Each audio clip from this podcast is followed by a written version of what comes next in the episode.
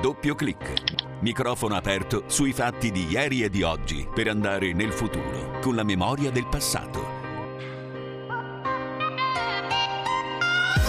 Luce Rossa, siamo in diretta, bentrovati amici di Doppio Clic, pronti ad allacciare le cinture per il viaggio numero 144 con la macchina del tempo radiofonica. Un viaggio importante perché ci porta indietro esattamente di vent'anni. Io all'epoca andavo al liceo, al di là del vetro più o meno anche Gabriele Di Domenico che è il tecnico del suono e la nostra Silvia Giovarrosa che è in regia, ma vent'anni fa nasceva anche e soprattutto Facebook. Allora proprio con la scheda di Silvia iniziamo questa trasmissione.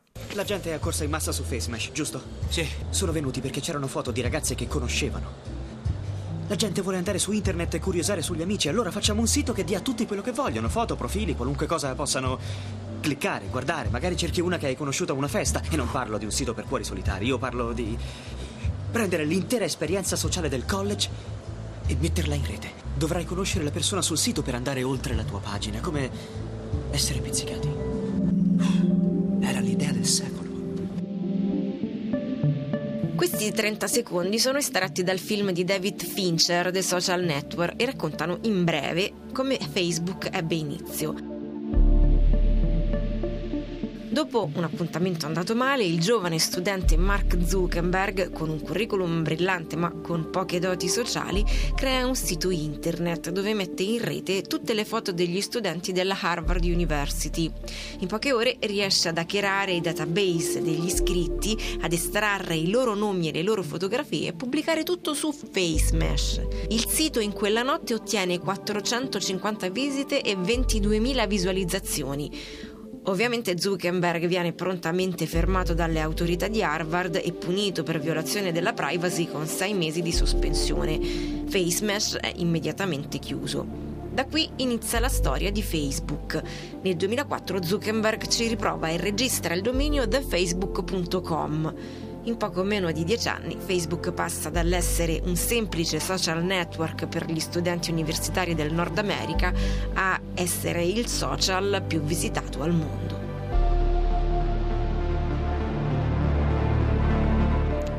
Grazie Silvia Giovarrosa, vi ricordo tra l'altro che anche Radio Vaticana Vatican News è in diretta su Facebook, diverse trasmissioni, in particolare Radio Vaticana con voi al mattino per seguirle. Basta andare sulla pagina Facebook di Vatican News in lingua italiana. Ma saluto e lo ringrazio molto per essere con noi Don Alberto Ravagnani. Don Alberto, buongiorno. Buongiorno a tutti. Don Alberto, tu hai spiegato in tante occasioni anche ai nostri microfoni il corretto utilizzo dei social. In sintesi, per dirla come si direbbe su un altro social, in pochi caratteri, tu sei riuscito, secondo me, in un'impresa non facile. A dire che i social non sono né il bene né il male, né il bianco né il nero, sono ciò che noi saremo in grado di, di renderli, è così? Esattamente, allo stesso modo che la vita fuori dai social, così come quando esci, vai in piazza, entri in un bar, vai a scuola, dipende da come ci stai dentro, da come parli, da come ti relazioni con gli altri, a determinare poi la qualità e l'atmosfera di quell'ambiente. Ma quando tu incontri un giovane che magari è stato ferito anche da una scritta o da un video rubato o meno sui social, in che modo cerchi di fargli capire che la vita però non è tutta lì? Allora, ehm, oggi è più difficile perché eh, per i ragazzi il virtuale è reale a tutti gli effetti e quindi una ferita percepita sui social effettivamente un ragazzo se la porta dietro in maniera profonda.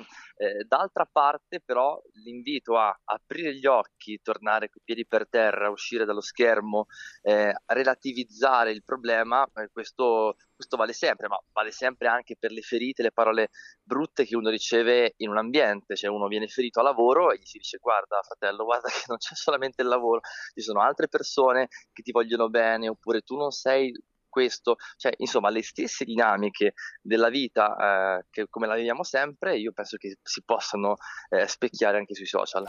I social e le emozioni, Don Alberto, citiamone quattro, le più, le più note, gioia, tristezza, paura, rabbia, le proviamo tutti, se non tutti i giorni quasi, ma le emozioni in che modo sono filtrate dai social? Si possono definire autentiche o no? E soprattutto hai qualche consiglio da dare per non diventare, come dicevamo un attimo fa, vittime delle nostre stesse emozioni?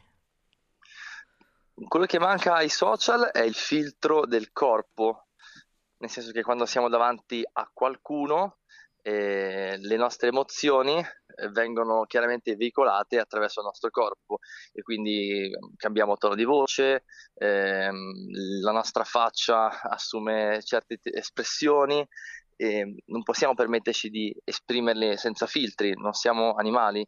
Nella vita sociale, quando uno esprime senza filtri le emozioni, insomma, siamo nel patologico, oppure siamo in situazioni particolarmente problematiche. Sui social il, il filtro del corpo non c'è e quindi allora assistiamo a eh, manifestazioni eh, troppo spontanee tante volte, istintive eh, di emozioni, quindi il fenomeno dell'hating, dei leoni da tastiera, eh, piuttosto che ehm, persone che si sfogano sui social network, ragazzini che postano senza alcun tipo di problemi i tagli che si procurano su, sulle braccia, piuttosto che le foto mentre piangono.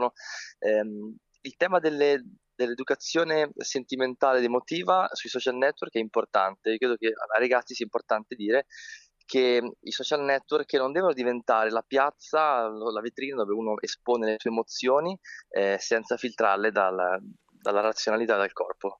Don Alberto Ravagnani, lo ricordo, siamo in diretta con uh, questo giovane. Quanti anni hai, Don Alberto? Non te l'ho mai chiesto. 30 tondi tondi. 30 tondi tondi.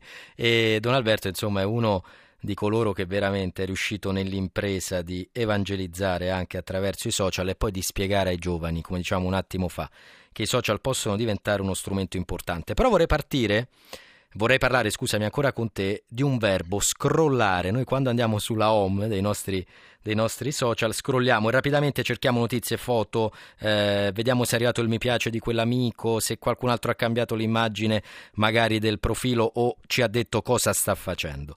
La vita a volte ci chiede l'esatto opposto, di fermarci, di sco- riscoprire il silenzio, la preghiera, di soffermarci, di imparare ad ascoltare.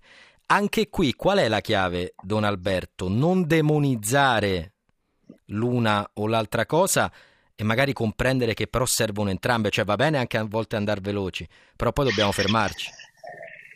Assolutamente, mm, ma come in ogni altro ambito della vita, social network sono fatti per, eh, intanto ci stanno dietro dei soldi perché ci sono delle aziende che rendono possibili poi eh, i social network, quindi le aziende devono guadagnarci, quindi in qualche modo devono fare in modo che gli utenti stiano più tempo possibile sui social network, in qualche modo ne diventino dipendenti. Allora le, gli algoritmi eh, sono stati pensati in modo tale da eh, farti vedere ciò che vuoi vedere, e, mh, mm, il sistema si è modellato in modo tale che i contenuti debbano essere subito catchy, come si dice, nel primo secondo e mezzo, per cui la tua attenzione viene catturata e quindi tu scrolli continuamente.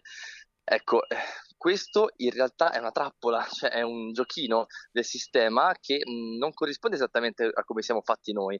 Cioè l'uomo ha bisogno di tempi veloci e tempi, tempi lenti. I social network hanno solamente tempi veloci e quindi, e quindi bisogna avere fare disciplina interiore, cioè è proprio un esercizio spirituale, riuscire a stare sui social network senza diventare schiavi dell'algoritmo.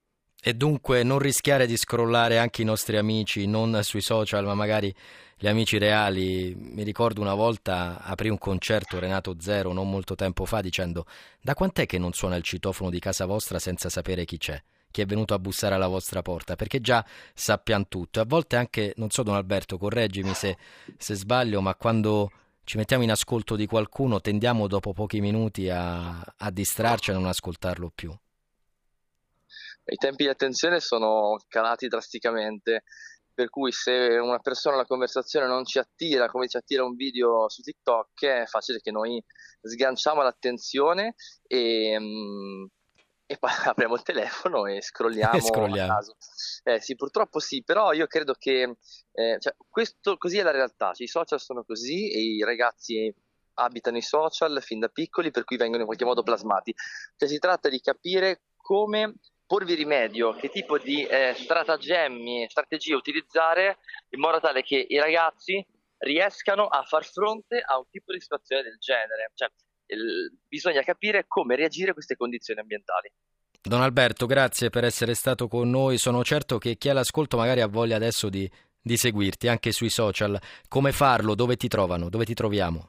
Allora, io sono su YouTube, ho un canale dove dico delle cose, faccio delle cose, ho una pagina Instagram eh, dove in qualche modo racconto un po' la mia vita da prete e poi in qualche modo mi si trova anche sulla pagina Instagram di Fraternità, che è la community eh, di ragazzi che ho, che ho fondato e con cui sto vivendo un sacco di esperienze molto belle. Grazie dunque a Don Alberto Ravagnani, a risentirci, ciao, grazie davvero. Grazie a tutti. E adesso proseguiamo questa nostra puntata dedicata un po' a quello che è il ventesimo anniversario della nascita dei social, perché tutto iniziò con eh, Facebook e andiamo adesso a parlare un po' di quelli che sono anche i messaggi d'odio sui social, un elemento che non si può sottacere, ce ne parla Alessandro Guarasci.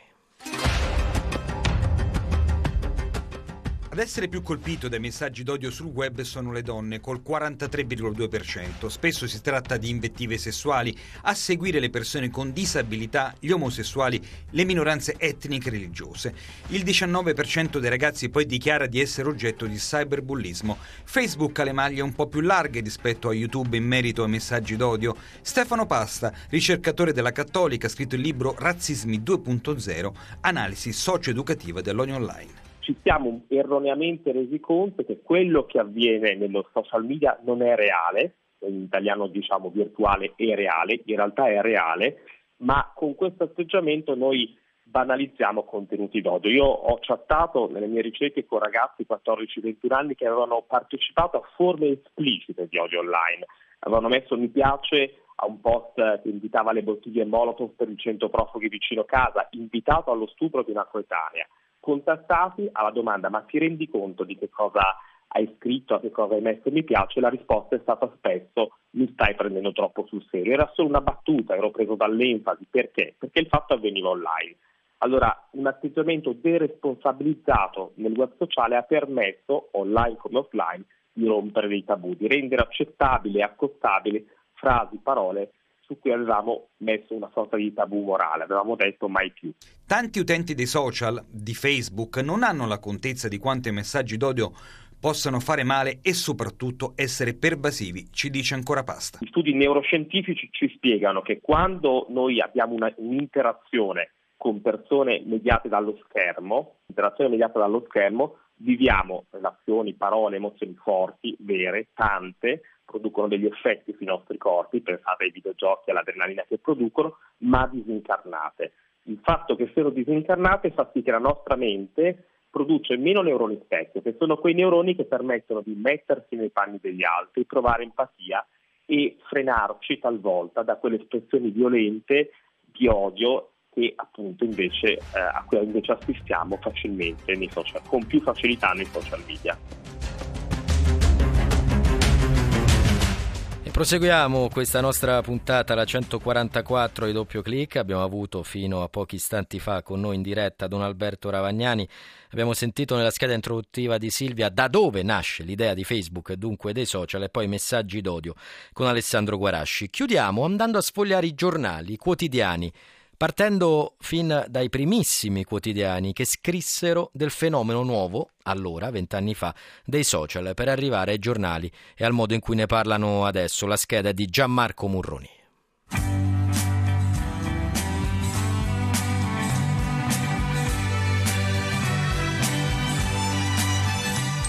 Da un campus universitario alla conquista del pianeta si può riassumere così la parabola di Facebook che tra alti e bassi rimane ancora oggi il social network più popolare al mondo. I giornali nel corso di questi vent'anni hanno accompagnato la crescita della creatura di Zuckerberg fin dagli inizi, in primis negli Stati Uniti. Lanciato da cinque studenti universitari di Harvard, Facebook conta un milione e mezzo di membri, scrive il Los Angeles Times il 23 gennaio 2005. Nello stesso anno, esattamente l'8 dicembre, è il Wall Street Journal a dedicare spazio al social nelle sue pagine. Il sito web più popolare nei campus universitari è Facebook, un gruppo di comunità online in cui gli amici possono condividere foto e chiacchierare.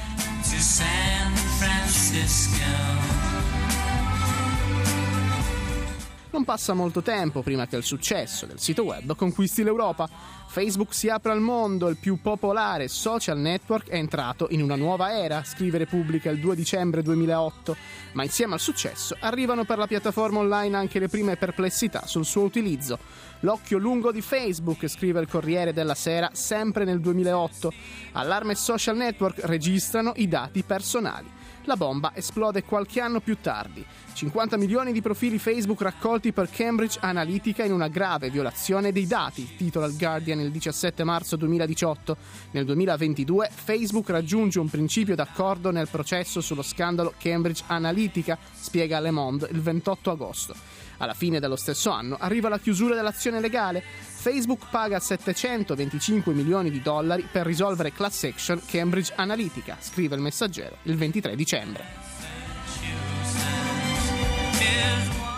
E grazie anche a Gianmarco Murroni, termina qui questa puntata dedicata ai vent'anni di Facebook. Ringrazio in regia i colleghi, in particolare Gustavo Messina che si è alternato con Gabriele Di Domenico, se non erro, alla, alla console. Grazie a tutta la regia, a voi che ci avete seguito come ogni venerdì. E chiudiamo con un brano di Ligabue, perché Ligabue ci ricorda che bisogna ballare sul mondo. Sui social si possono fare tante cose, però almeno ballare no, continuiamo a farlo nelle discoteche, nelle piste da ballo, in casa con gli amici, a una festa.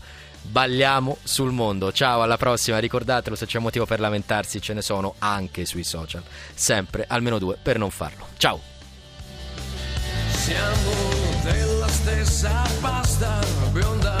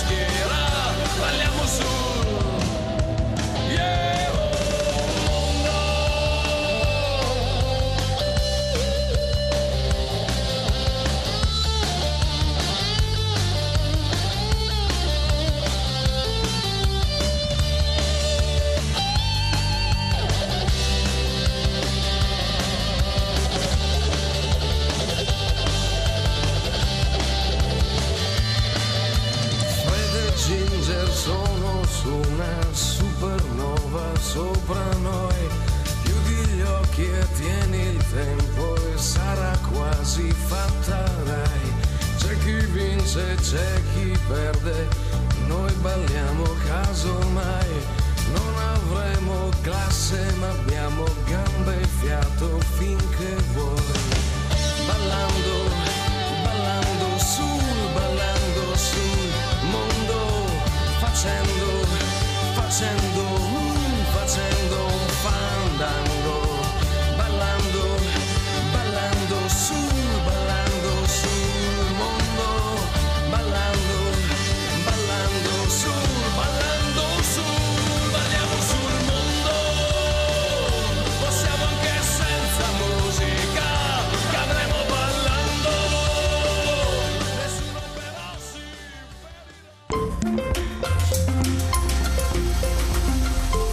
Radio Vaticana, la radio che ti ascolta.